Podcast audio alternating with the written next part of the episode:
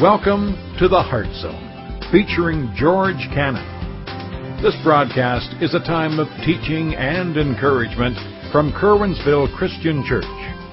For more information, we invite you to visit us on the web at www.curwensvillechristian.org. And now for a message from the Heart Zone.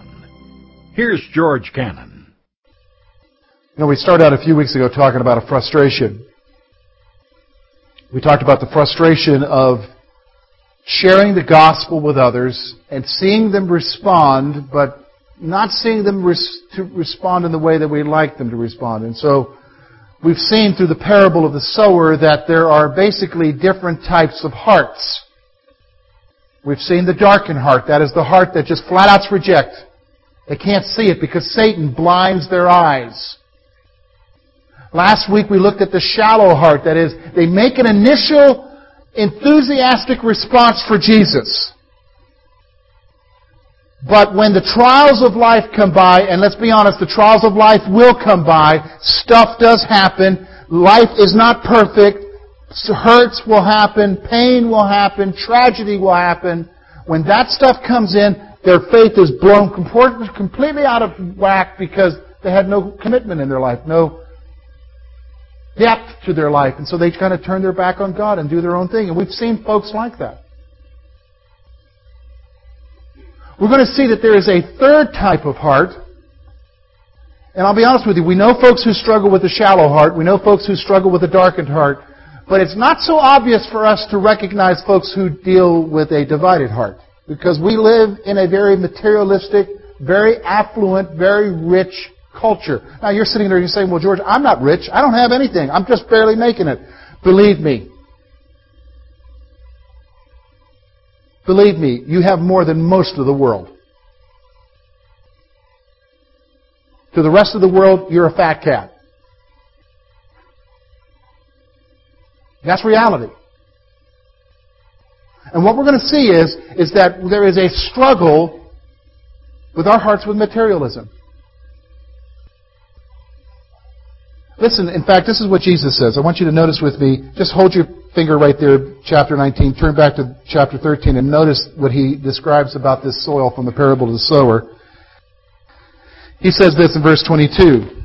Now he who receives seed among the thorns is he who hears the word. And notice what he says.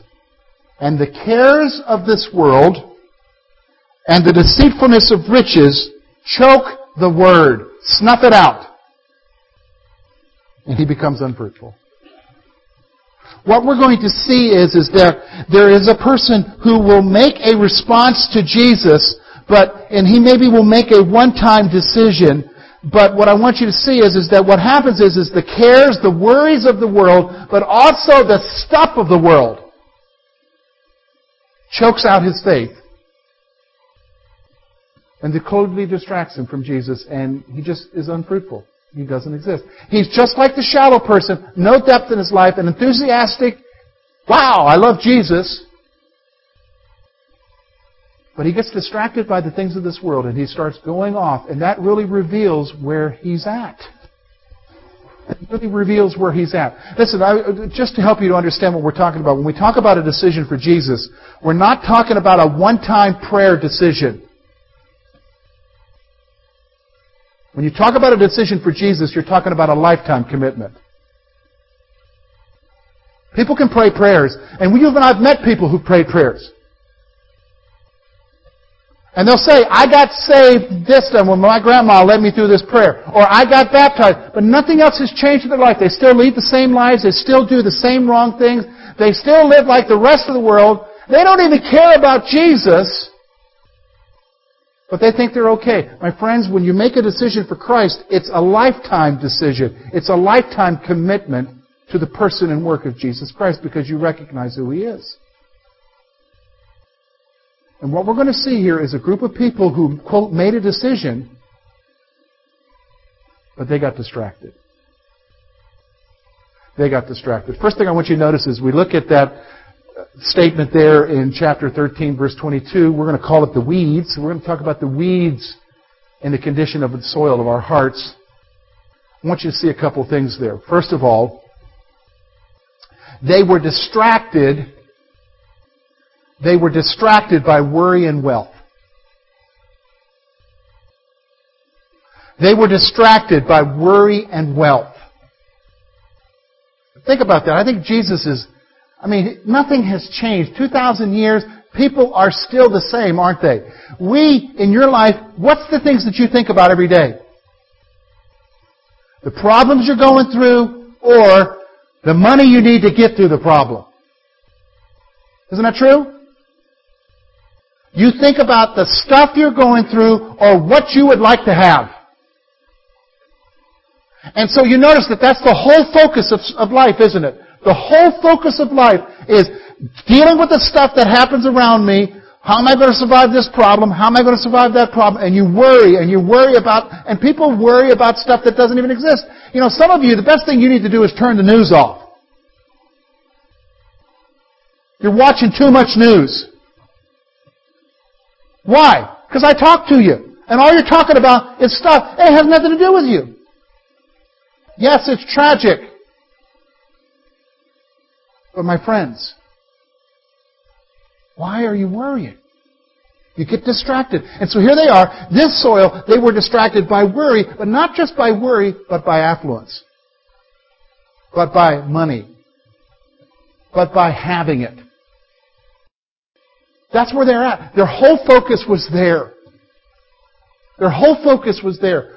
See, here's what he's saying about this soil here. The weeds of life, you get so distracted by worrying, worrying about stuff, you get so distracted by wealth. And here's the problem. Here's what happens is, and here's what he says, Jesus says this, they have no evidence of faith in their life. They have no evidence of faith. See, when we talk about fruit, we're talking about the evidence of faith. So oftentimes in our circle of churches, we talk about fruit in terms of people coming to salvation. That is a fruit, but that is not fruit. Fruit is the evidence of faith, the evidence of God working in your life. And when you get distracted by wealth, when you get distracted by worry, you don't show any evidence in your life of any kind of faith, of any kind of commitment to Jesus. So let me explain what I'm talking about. You ever notice somebody who's completely worried all the time? They're just worried, worried, worried. They go to bed worried, they get up worried. They're up at night worrying. They dream about the worry. They talk about the worry. All they ever talk about is, how am I going to get through this? How am I going to get this? You ever notice that they never talk about how God's going to get them through it? You ever notice that they never talk about having faith to trust God to get them through it? You ever notice that? So you got that on one hand. Then you've got the person who's distracted by wealth. You ever notice that when they deal with stuff, they never talk about trusting God for anything. They always talk about their abilities, their money, their brain power, and working out a routine and seeking counsel. But as far as evidencing in their life fruit, which says faith, Jesus says it's not there. It's not there. And so they have no evidence of faith. And so there it is, the weeds. Which brings us now to chapter 19 because we're going to see the illustration of that. Here we have a person who, who makes a commitment. He's going to follow but then when it comes to the stuff, the worries and the wealth, he's got to make a decision. You're going to see that he doesn't make the right decision, and we're going to learn some lessons from that. This is the condition of the heart, the divided heart. And it's the parable, it's actually the story of the rich young ruler. Look with me at verse 16. Now behold, one came and said to him, Good teacher, what good thing shall I do that I may have eternal life? And he said to him, Why do you call me good? No one is good but one, that is God. But if you want to enter into life, keep the commandments. He said to him, Which ones? Jesus said, You shall not murder, you shall not commit adultery, you shall not steal, you shall not bear false witness, honor your father and mother, and you shall love your neighbor as yourself. The young man said to him, All these things I have kept from my youth. What do I still lack? Jesus said to him, You want to be perfect? Go, sell what you have and give to the poor, and you will have treasure in heaven. Come follow me. But when the young man heard that saying, he went away sorrowful, for he had great possessions. I want you to notice, first of all, the struggle. Because when we talk about a divided heart, there's a struggle going on here. And it's a deceptive struggle. You can deceive yourself into thinking you're spiritually okay, but your focus is in the wrong area. So I want you to notice the condition of this person's heart. First of all, I want you to notice that the focus was on the external. The focus was on the external. Here's this young man, he comes to Jesus and he calls him good, and, and Jesus says, why do you call me good? There's only one good, and that's God. Keep the commandments. And the guy says, well, I've been keeping them from birth. I mean, you think about it. He talked about being trained in a, in a religious home. From birth, he's been taught to do the right thing and, and to do the right religious stuff. And, and so there he is. He's focusing on the externals. He's doing all the right stuff. And, and you can fall into that trap. You could say, well, you know, hey, I'm okay, George. Yeah, I'm trying to make money, but man, I'm okay because I'm here. I'm given. I volunteer. I'm reading my Bible in the morning. And you're doing all that stuff. But the focus is on what? The focus is on the externals. It's not necessarily on the heart. And we're going to see that here in a moment. Because I want you to notice what Jesus says. Jesus says, okay, wonderful, you're doing all the one things, but He says, look, I perceive that there's still something missing in your life. You're doing all the religious stuff. You're doing all the, the, the, the, the wonderful spiritual things. But there's still something missing. In fact, just for a moment, this this just occurred to me. Notice what he's doing here. Because a lot of us could say this here. Notice what he's doing here. You should not murder. You say, I haven't killed anybody. You should not commit adultery. Shall not steal. You shall not bear false witness. You honor your father and your mother, and you shall love your neighbor as yourself. This guy, he's, he sounds like an upstanding guy. He's, he's, he's not doing any of this stuff. He really sounds good, doesn't he? And Jesus looks at him and he says to him, you know what, you got all your act together as far as everything in life here, but you're still lacking in one area. And so this is what Jesus does. Jesus says, sell all that you have, give it to the poor, and follow me. Here's the struggle. Here's what Jesus is asking. Jesus is saying to him, Jesus is calling to him, and Jesus calls for total commitment. Jesus calls for total commitment. He's saying to this guy, look, you say you uh, want to follow me, you're calling me good, there's only one who's good, that's God. And you're keeping all the commandments, you're lacking in one area. If you really want life, if you really want eternal life, then here's what you gotta do. You gotta make the total commitment. That is, give it all up. Quit holding on. Give it up. Give it up and follow me. See, this is where we struggle. Because look, we want Jesus. Listen to me. We want Jesus, but we want Jesus plus our dreams. We want Jesus plus our bank accounts. We want Jesus plus our ambitions. This is what this young man's doing. He wants to know what he can have for eternal life, but he wants to know what he can have for eternal life, plus hold on to all the stuff. And Jesus says to him, look, you're lacking. You really want to follow me? Then give it all up and follow me. He's telling this young man to come to a place of surrender, to quit holding on and give it up. He's calling for a total commitment. Listen, so much of what's wrong today with our, our Christianity in the United States and our presentation of the gospel is, is that we tell people that all you got to do is just pray a prayer, but we don't tell them that it costs them something, and what it costs them is them. Them. It's not what they do, but them. It's telling them you were purchased with the blood of Christ, and when you come to Him, you belong to Him. We leave that part out. We just say, pray this prayer, and you're okay. You're heaven bound. Don't worry about hell.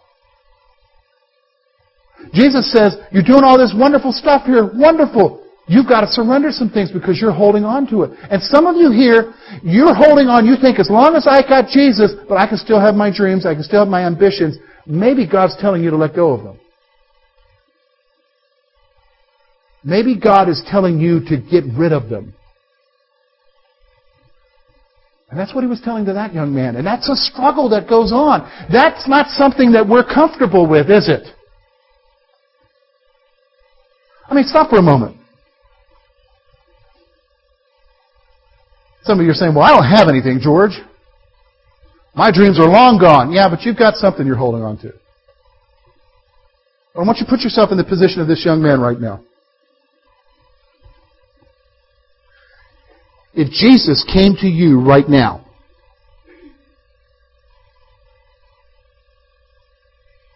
and asked you to give up what you're clinging to, and he asked of you for total commitment, maybe it's a relationship, maybe it's a bank account, maybe it's dreams or ambitions for the future of what you want out of life. And he says, I'm lacking, I'm, I, I see all that you're doing, but I'm sensing in your life that there's something missing, something lacking.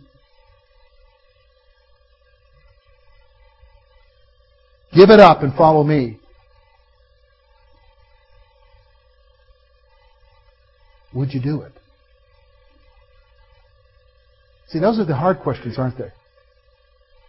See, when you ask those kind of questions, you see the struggle that happens there? When you ask those kind of questions, that reveals where your heart is.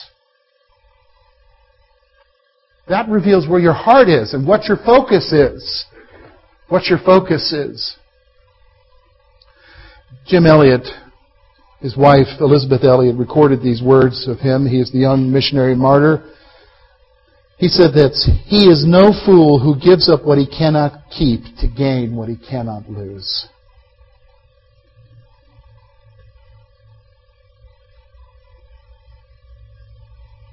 Listen, look, look with me what, how the young man responded. But when the young man, verse 22, heard that saying, he went away sorrowful, for he had great possessions.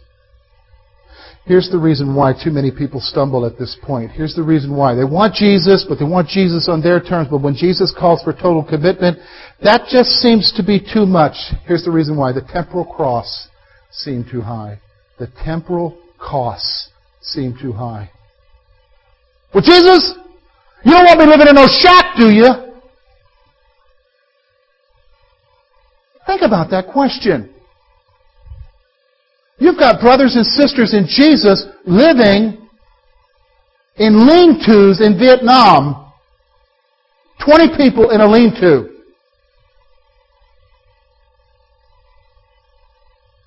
Are you more special than they are? Does God love them any less than you? But here's the thing, when you talk to them, they have more of a faith and more of a vibrancy in their life with Jesus Christ than you do. You can't remember the last time you saw God do something in your life.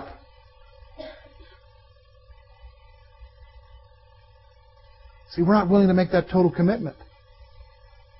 We're not willing to give it up because the cost just seems too high. I can't give up my dreams, George. I can't give up my ambitions. I can't give up this. I can't give up that relationship. I can't do this. That's just too much.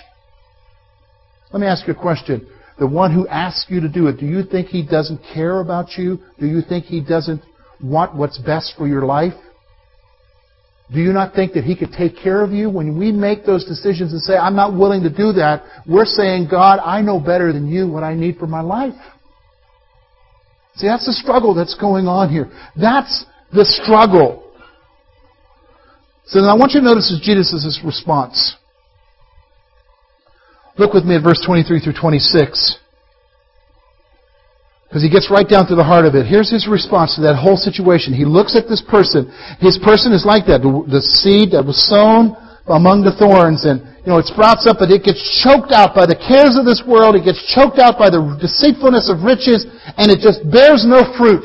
And let's be honest, when you're distracted, you're not bearing any fruit in your life. No evidence of faith there. So here's Jesus, And here's what he says. He looks at that young man, and you can almost sense the sadness in his voice. Notice what he says. Then Jesus said to his disciples, Assuredly, I say to you, that it is hard for a rich man to enter the kingdom of heaven. And again, I say to you, it is easier for a camel to go through the eye of a needle than for a rich man to enter the kingdom of God. When his disciples heard it, they were greatly astonished, saying, Who then can be saved? But Jesus looked at them and said, With men this is impossible, but with God all things are possible. Listen, here's the point I want you to see. Here's what Jesus is saying. Total commitment is difficult for those with much.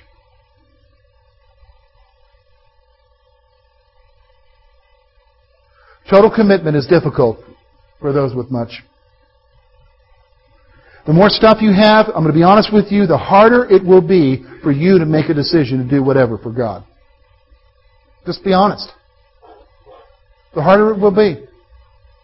The more stuff you gather, and let's be honest, you gather stuff over time, don't you? You know, I was thinking about this the other day, looking at my house, looking at the attic, looking at the workshop, looking at the garage, looking at the basement. I thought, man, I can remember when these were empty. Wow. You just gather more stuff, don't you?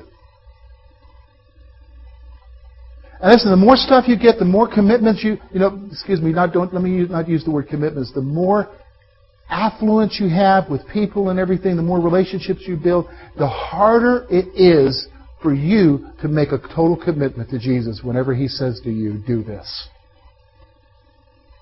And that's what Jesus is saying. See, when He says that it's hard for a rich man to enter into the kingdom of heaven, it's like a camel going through an eye of a needle. Literally, those of you who sew, you know what a needle is and an eye of a needle. It's that difficult. It doesn't happen. Why? Because He understands. Here's what He's saying here. The stuff of this world will keep you from Him. The stuff of this world will distract you from what's reality. The stuff of this world will keep you from what's most important because we got to get everything in perspective. So you're pursuing this and you're pursuing that. Do you realize one day it's all going to burn up? The old heaven and the old earth will pass away. There'll be a new heaven and a new earth. It's hard. Jesus said it's hard. But here he wants to go on because then the disciples are like, well, man, boy, who can get saved then? Here's his point. Salvation is a work of God. It's impossible for man. But Jesus is the one. God is the one who saves. We need to recognize that. You say, okay, George, what's, how do we close this? Three things. Number one, you've got to ask yourself this question. We've been asking it every week now. What is the condition of your heart? And listen, as we answer this question, let me guide you a little bit.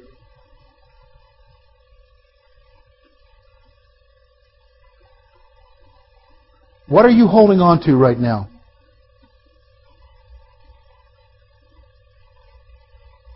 Jesus calls us to give everything. You see, that scares us, doesn't it? Just that, that statement of saying, give everything. That just scares us because whew, we don't want to be vulnerable. We want to hold on to some things. And, and I'll be honest with you, we can't. We can't. So there you are. Maybe it's a relationship.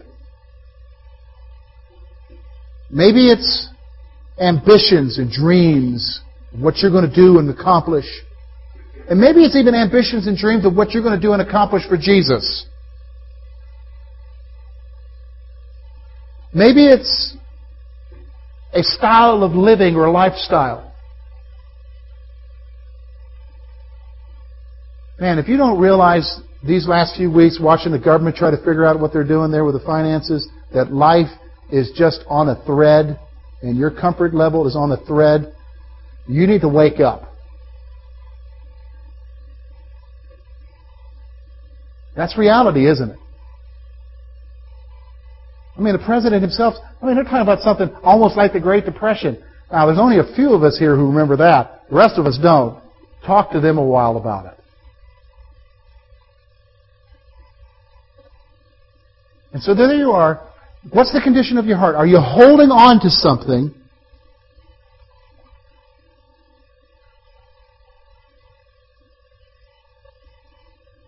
But are you holding on loosely or are you holding on with a tight fist? And when he says to you, I want you to give it up and follow me, are you opening the hand quickly? Or does Jesus have to come and pry it? See, that reveals where your heart is. That reveals where your heart is. The second thing I want you to see there is this. Is your heart divided?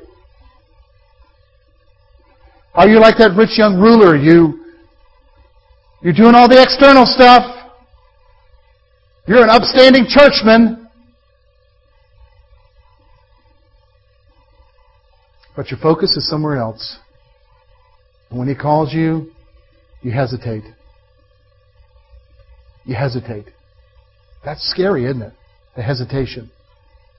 Because the hesitation reveals something, and it reveals something about ourselves. And here's the final thing I want you to see, and this is the reality. Again, think about this. Jesus calls us. Jesus calls for total commitment. Jesus calls for total commitment. He just doesn't want part of you. He wants all of you. Now, when I say that kind of thing, that scares you. We say, man, Jesus took Jessica and put her in Bolivia. Where, if I do that, where's he going to put me?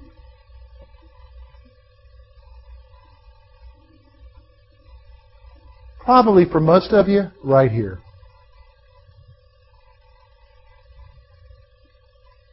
Probably for most of you, right here. But what he wants is the total commitment. Are you willing to make that total commitment? Are you willing?